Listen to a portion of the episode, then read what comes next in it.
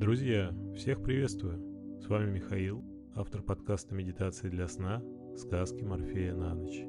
Новый год приносит новые события и переживания, и только от нас самих зависит, как мы их воспримем и куда двинемся дальше.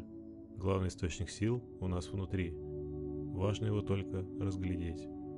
Я продолжу создавать новые выпуски, чтобы в конце дня вы могли отложить все заботы, расслабиться и отдохнуть. Спасибо постоянным слушателям подкаста и подписчикам телеграм-канала.